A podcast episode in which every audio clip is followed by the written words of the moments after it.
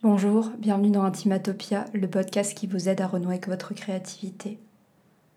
C'est un petit peu devenu notre rendez-vous. Pour vous le vendredi matin, pour moi le mercredi soir.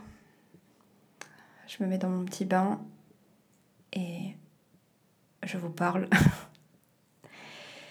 je sais que cette... Euh, enfin je sais, non je ne sais pas en fait, mais j'ai l'intuition que ce mode de communication ne sera pas éternel et qu'il y a un moment où peut-être j'aurais envie de vous parler euh, autrement.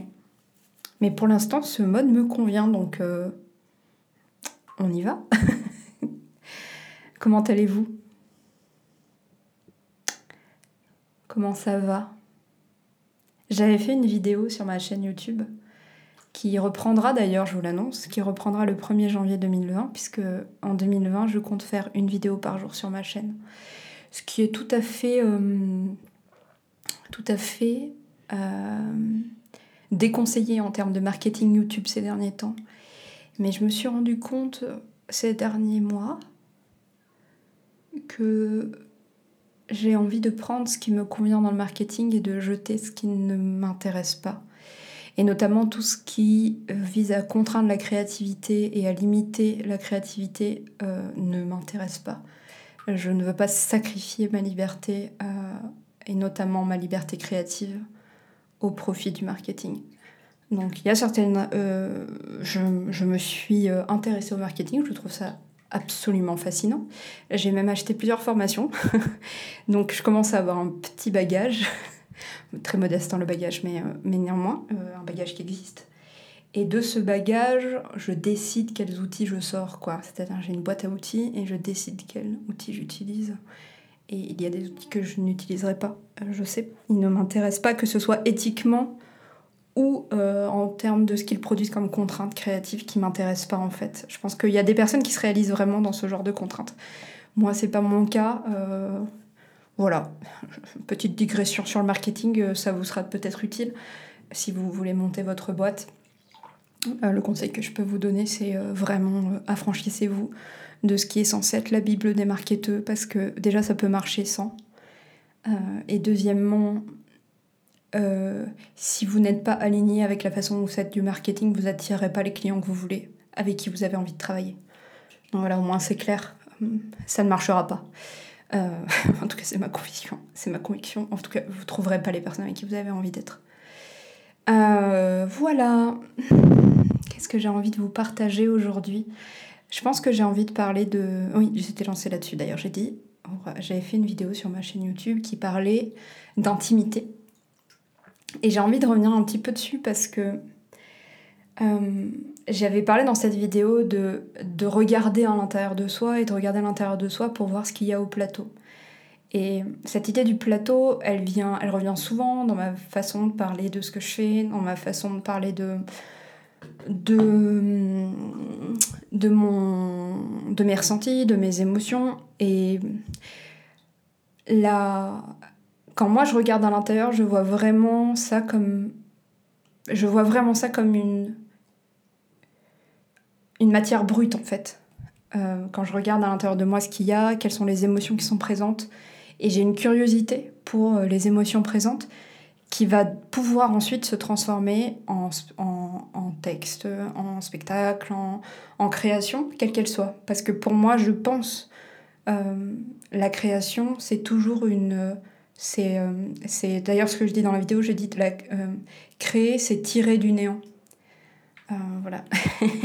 j'avais trouvé ça sur Wikipédia euh, en faisant les recherches pour ma vidéo et j'avais trouvé ça tellement magnifique que ça m'avait euh, touché Et cette idée que, en fait, en créant, on tire du néant, ça me parle parce que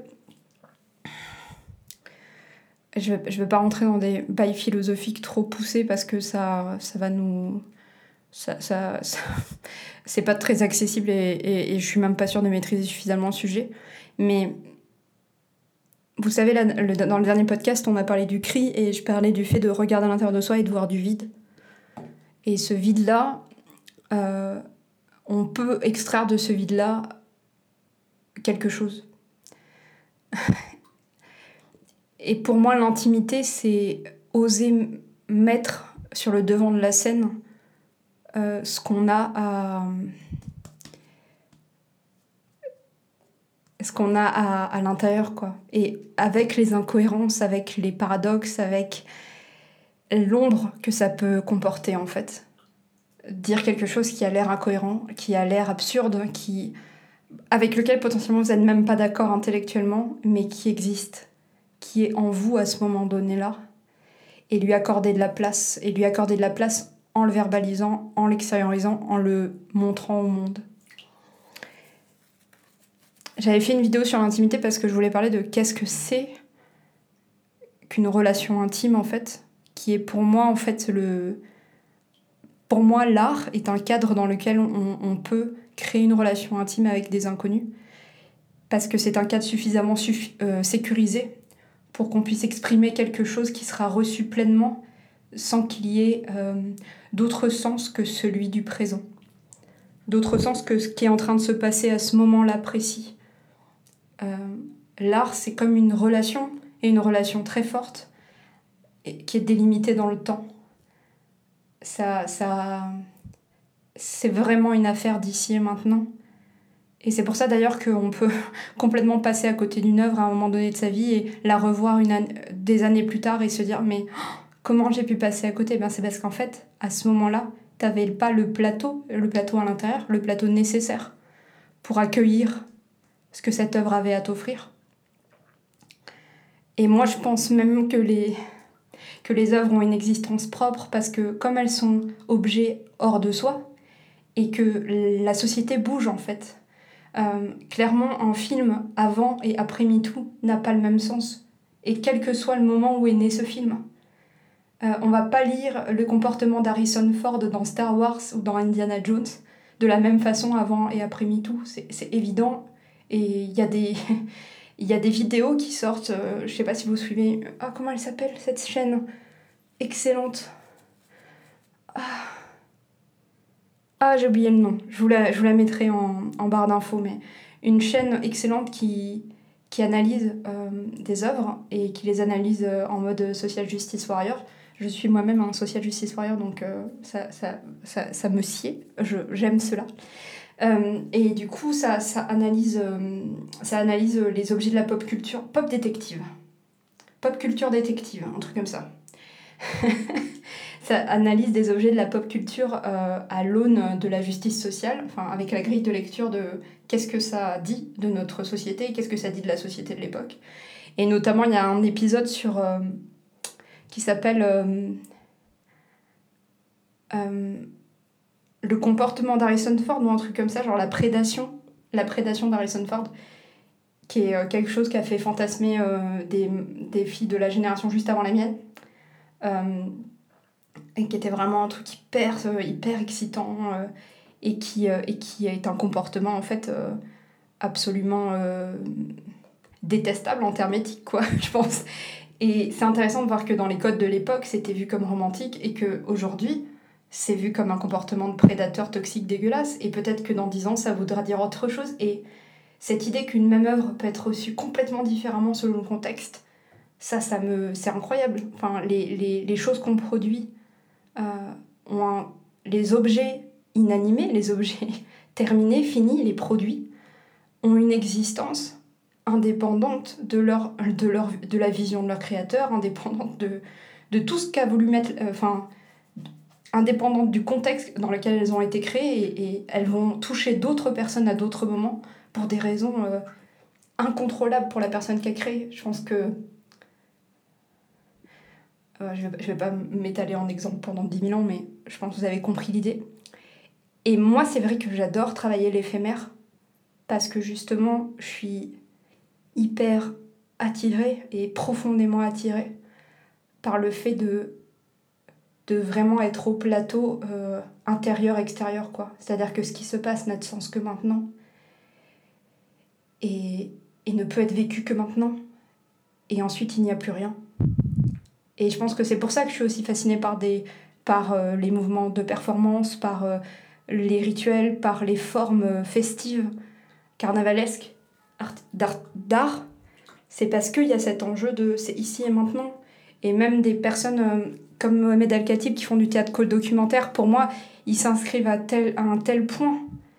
Il n'y a aucune prétention à l'universalité dans, dans, certains travaux euh, artistiques. Et moi, ça me, j'adore ça. Ce truc de pas prétendre à plus que, que qu'ici et maintenant.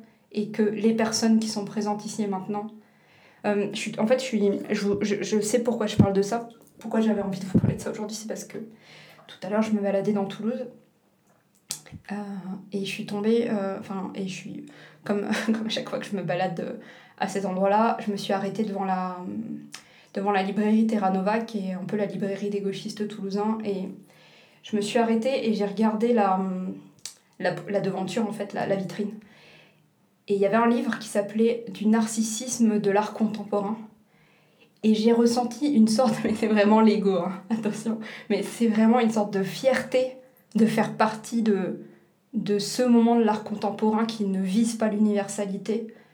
Alors que si ça se trouve, le, le bouquin parle pas du tout de ça, mais il y a une espèce de truc que ça a activé chez moi de euh, mais ouais, on vient, on vient, on prétend pas atteindre l'universalité, on est là pour l'ici et maintenant avec les gens ici et maintenant. Et qu'est-ce que tu vas faire en fait? Et ça m'a. Et, et voilà, et, et je pense que c'est pour ça que j'avais envie de parler de ça aujourd'hui, parce que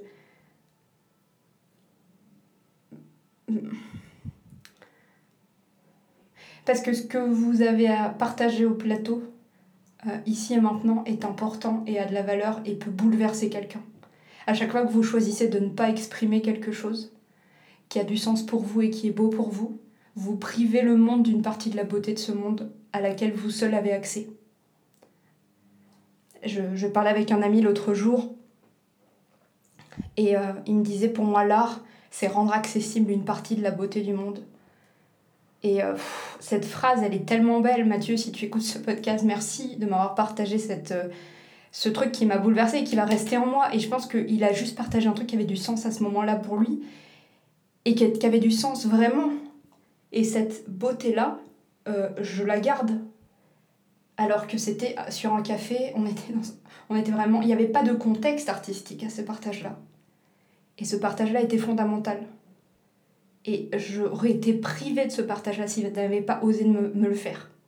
Donc à chaque fois que vous, vous, vous réfrénez l'envie de partager quelque chose qui a du sens pour vous et qui est beau pour vous, vous privez l'humanité de cette beauté-là. Et en vrai, si vous avez envie d'en priver l'humanité, c'est tout à fait ok. Ne croyez pas que... que... euh, je, ma valeur principale, c'est la liberté. Donc, autant vous dire que si c'est important pour vous de garder caché cette beauté-là, c'est que ça a du sens pour vous et vous avez tout à fait le droit. Et, et même, je, je vous trouve encore, je vous trouve très fort de pouvoir garder pour vous cette beauté parce qu'elle a du sens qu'internement. Mais pour les personnes qui se réfrènent, qui voudraient l'exprimer et qui n'osent pas, euh, et qui ont besoin d'un cadre pour le faire, je pense que vous, pouvez vous abonner et vous pouvez suivre mon travail parce que c'est vraiment mon but euh, avec cette entreprise, c'est de permettre cette expression-là. Et je pense que vraiment c'est juste ça en fait, mon travail. J'adore parce que j'ai l'impression qu'à chaque fois que je fais un podcast, je dis c'est juste ça mon travail en disant un truc différent. Mais c'est parce que peut-être j'ai envie de vous partager par bribes ce qu'est mon travail et qu'au moment où je vous le partage, c'est genre maintenant, ici et maintenant et ça a du sens. Enfin voilà. Parce que en fait, je fais le même travail. Je suis en train de faire exactement le même travail là, en vous, en vous parlant depuis mon bain. C'est d'essayer de vous exprimer euh, une partie de la beauté du monde. Et j'espère que je la rends accessible, au moins en partie. Voilà, c'était ce que j'avais à partager aujourd'hui. Je vous... J'espère que ça vous a intéressé. Euh, si c'est le cas, n'hésitez pas à vous abonner, n'hésitez pas à mettre des petits cœurs, à le partager à tout le monde autour de vous toutes les personnes qui n'osent pas exprimer leurs émotions, qui ont du mal à, à monter euh, sur scène, à exprimer quelque chose au plateau. voilà, partagez-leur cette, cette, euh, cette, vidéo, n'importe quoi. Tu n'es pas encore en janvier 2020, Lille. Euh, partagez-leur euh, ce, podcast, j'espère que ça les intéressera. Et n'hésitez pas à me faire des retours sur Instagram. Mon, mon hashtag, mon hashtag n'importe quoi. C'est intimatopia, donc vous tapez intimatopia dans, dans Instagram et vous me trouverez. Euh, voilà, je, vous souhaite une très belle fin de journée, une très belle fin de soirée, une, une très belle nuit en fonction du moment où vous écoutez ce podcast. Causez le moins de souffrance possible. À très bientôt.